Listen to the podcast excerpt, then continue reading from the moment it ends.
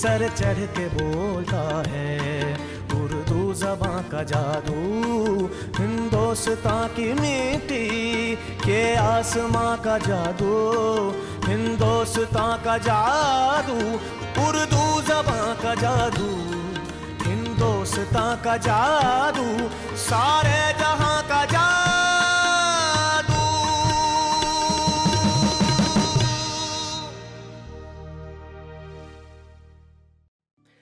तो हज़रत, दिल थाम के अब तैयार हो जाइए इस अजीम फनकार को का दीदार के लिए और उनकी आवाज़ के जादू के शहर में आप सबको गिरफ्त में आने के लिए पेश कर रहे हैं।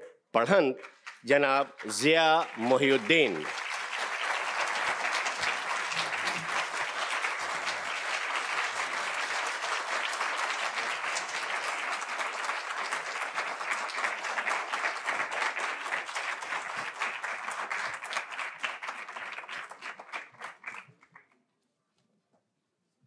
साहिबों और साहिबात रेख्ता के तुम ही उस्ताद नहीं हो, गालिब।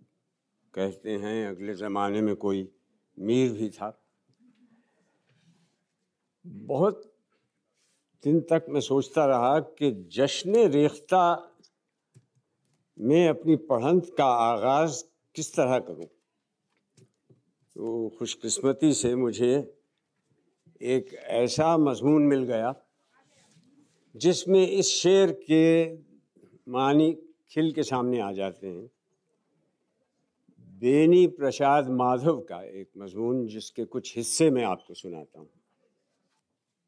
हम लोग हे हे बंश के चंद्र बंसी राजपूत हैं। जंगो जदल के अलावा इल्म हुनर भी हमारे घराने की पहचान रहा है। मैं अपने वालिदैन की इकलौती औलाद था।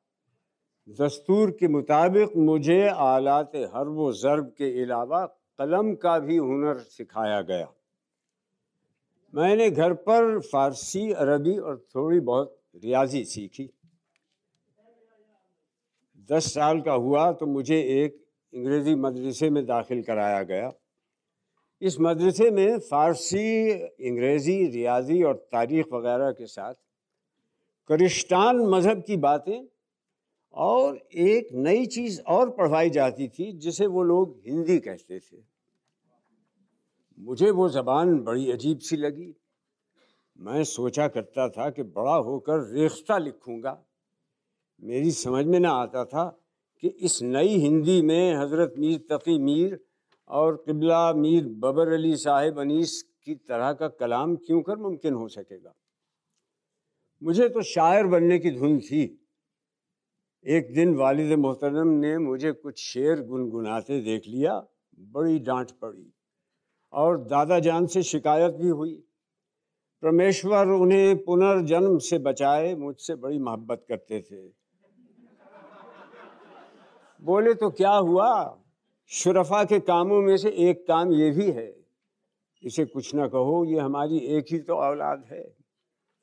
एक दिन दादा जान को मालूम हुआ कि मौलवी खादिम हुसैन नाजिम हमारे कस्बे के पास ही तहसील के सदर मकाम मोहम्मद आबाद में मुनसिफ होकर आए हैं। दादा ने फरमाया कि उस्ताद के बग़ैर शायर नहीं बना जाता। चलो तुम्हें मौलवी साहिब का शागिर्द बनवा दूँ। हम अपने अपने घोड़ों पर सवार होकर अव्वल वक्त पहुँचे। इत्तला कराई। मौलवी साहब खुद बाहर आकर हम लोगों को अपने दीवान खाने में लाए। बोले अच्छा तो मियाँ बेनी माधव, तुम हे हे बंश के राजपूत साहिब तेगो सिपर ख़ानदान के चश्मो चराग, शायरी करके अपने घराने को रुसवा करने पर उतारू हो। तो हम तुम्हारा तखल्लुस रुसवा तजवीज़ करते हैं। 1860 का साल आते आते अंग्रेज़ों की आतश इंतकाम कुछ सर्द पड़ने लगी थी। भागे हुए लोग वापस आ रहे थे, लेकिन मेरे यहाँ कौन था जो वापस आता? मुझे खुदाए सुखन का ये शेर याद आ गया, सावन हरे न भादों ही सूखे हम अहले दर्द, सब्ज़ा हमारी आँख का सैराब था, सो था। बीस साल की उम्र में मेरा दिल ख्याल बंदी की तरफ़ लपकता था। शेख ना, नासिक और मिर्ज़ा नौशा का कलाम मिर्द ज़बान रहता था। शेख साहिब तो इस शबिस्तान तीरा रोज़ के शब रोज़ देखने से पहले ही अल्लाह को प्यारे हो चुके थे। अब मिर्ज़ा नौशा थे और मेरी तमन्ना थी कि उनकी तरह का शेर कहूँ उनके पास उठूँ बैठूँ और कुछ सीख कर वापस आऊँ। दिल्ली में अब आनी सड़क के वास्ते कश्मीरी दरवाजे से लेकर काबुली दरवाजे तक मैदान ही मैदान है। कितने ही मोहल्ले मिट गए, कितनी गलियाँ बदल गईं, अब ये दिल्ली दिल्ली नहीं रही। एक कंप है, बारक है, उजाड़ घरों का जंगल है।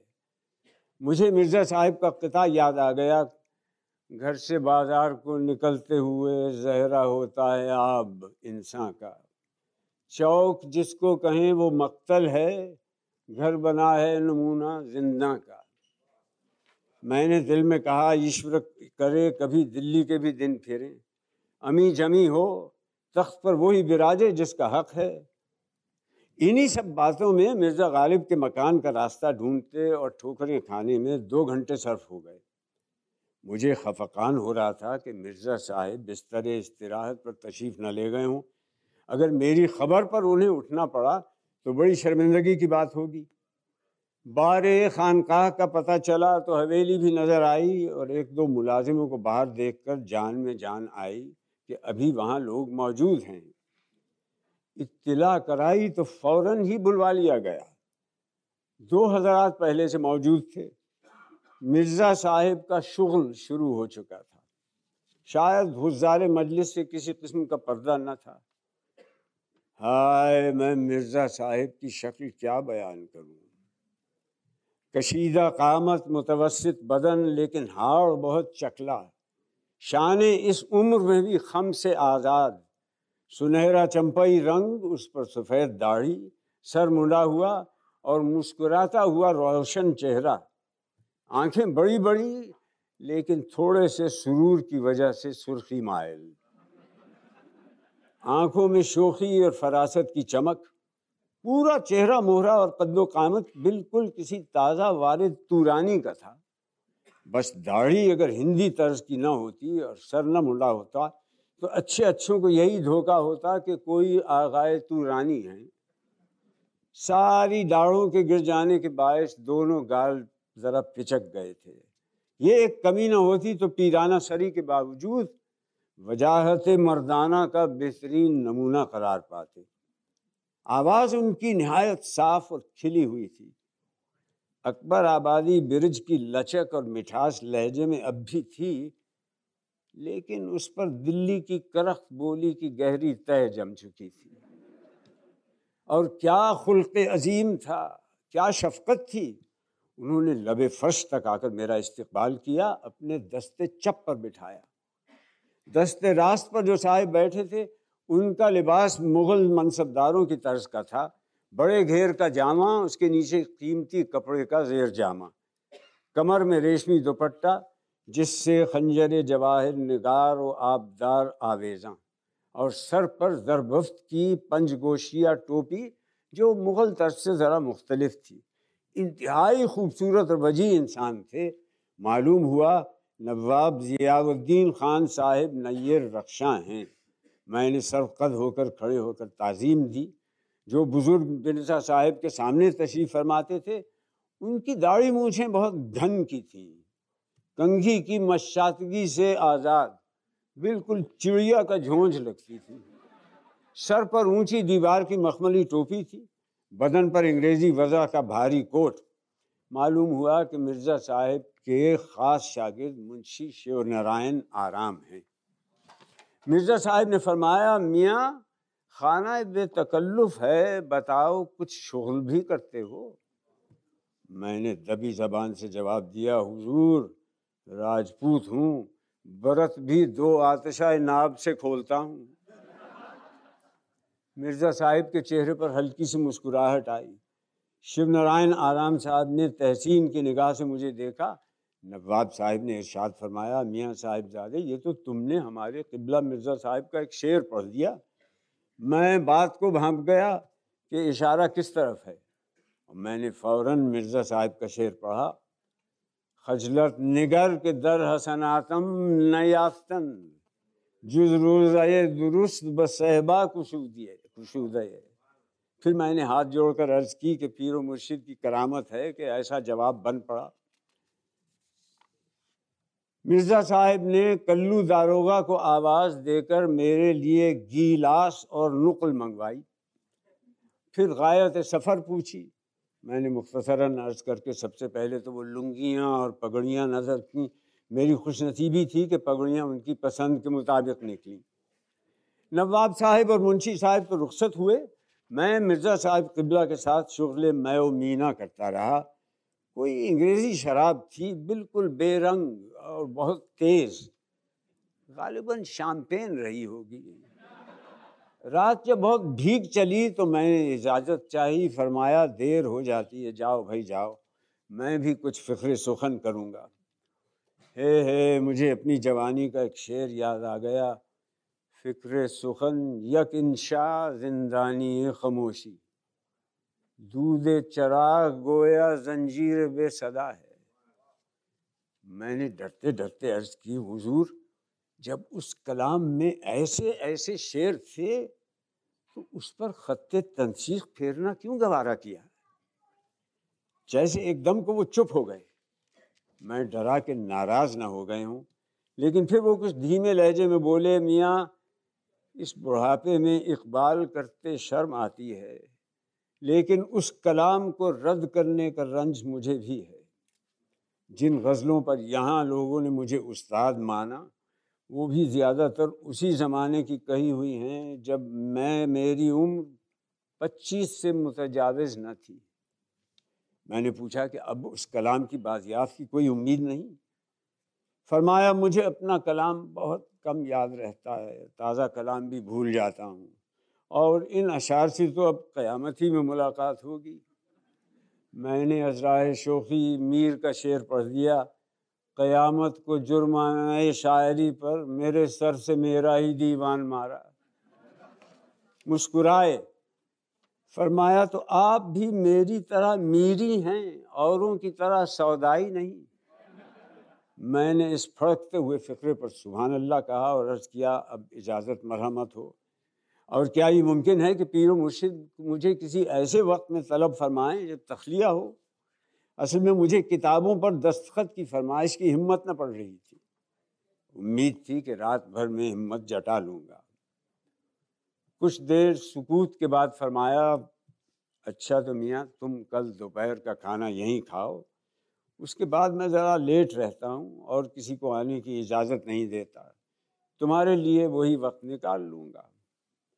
मुझे कुछ और कहने की हिम्मत न पड़ी। हालाँकि उनके आराम में खलल अंदाज होना सख्त शाख था। आदाब करके सराय वापस चला आया। अगली सुबह कसलमंद थी। देर से उठा।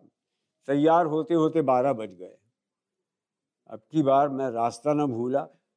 मिर्ज़ा साहिब कमाल शफकत से मेरे मुंतज़र थे। मेरे जाते ही खाना लगा। मिर्ज़ा साहिब के लिए इतना कम और सादा के बकदर अश्क बुलबुल और मेरे लिए वाफिर मुतनव खाने के बाद पीर मुर्शिद ने अंगनाई में धूप से ज़रा हटकर अपना पलंग बिछवाया मेरे लिए एक छोटी सी संदली बिछाई गई। भिंडा ताज़ा किया गया। मिर्ज़ा साहिब अपना पेशवान कभी कभी मुझे उलिश फरमाते। जब भिंडे का लुत्फ ले चुके तो फिर कहने लगे हाँ साहिब, अब कहो। अब तखलिया है। मैंने किताबों की गठड़ी खोली और एक किताब उनकी तरफ़ बढ़ाकर कुछ कहने ही वाला था कि उन्होंने किताब खोल कर कहा, ये तो मेरा ही दीवान है, मैं इसे लेकर क्या करूँगा? मैंने अर्ज़ किया, इसकी हाज़िरी का कुछ और मकसद है। मुलतमस हूँ कि हुजूर इन मुजल्लदात को अपने दस्तखत से मुजयन फरमाने मैं उन्हें नज़र दोस्तान कर दूँगा। इससे बेहतर दिल्ली का तोहफ़ा और क्या होगा? मिर्ज़ा साहब ने फरमाया, मगर भाई, मैं दस्तखत क्यों कर करूँ? ये किताबें मेरी मिल्क तो हैं नहीं। मैंने इल्तमास किया, साहिबान आलीशान के यहाँ ये तरीक़ा मुसनफ़ की कदर शनासी का राइज है कि किताब पर मुसनफ़ ही से दस्तखत करा लेते हैं और इसे बड़ा कीमती तोहफ़ा कदरदानों के लिए जानते हैं। मिर्ज़ा साहिब हंसे।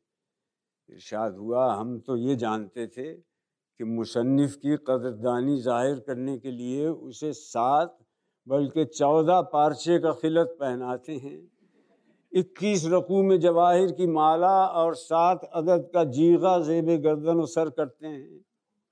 निसफ रुपए की किताब मोल लेकर इस पर मुसन्फ़ के दस्तखत लेना और किताब तकसीम करना कौन सी कदर शनासी है? खैर लाओ, तुम कहते हो तो अपनी मोहर किए देता हूँ। ये कहकर उन्होंने दारोगा कल्लू से कलमदान मांगा। हर किताब पर अपने दस्ते मुबारक से मोहर की, चांदी के नगीने की चौकोर मोहर थी। फिर कुछ सोचकर एक किताब पर लिखा, बरखुरदार बीनी माधो सिंह रुसवा, ए आमदनत बाय से दिल शादी माँ। असदुल्ला खान गालिब मिर्ज़ा साहब ने तकरीबन नाबदीदा होकर मुझे रुखसत किया। सदर दरवाजे तक छोड़ने आए। फिर आने की ताकीद फरमाई और अंदर तशरीफ़ ले गए। उधर कल्लू दारोगा ने एक रेशमी थैली मेरे हाथ में पकड़ा दी कि नवाब साहिब ने ज़्यादा सफ़र इनायत किया है। मैं बहुत चक्का रह गया। इनकार की ताब थी और न मौका। सराय पर आकर देखा तो इक्यावन रुपए मोहरी थे।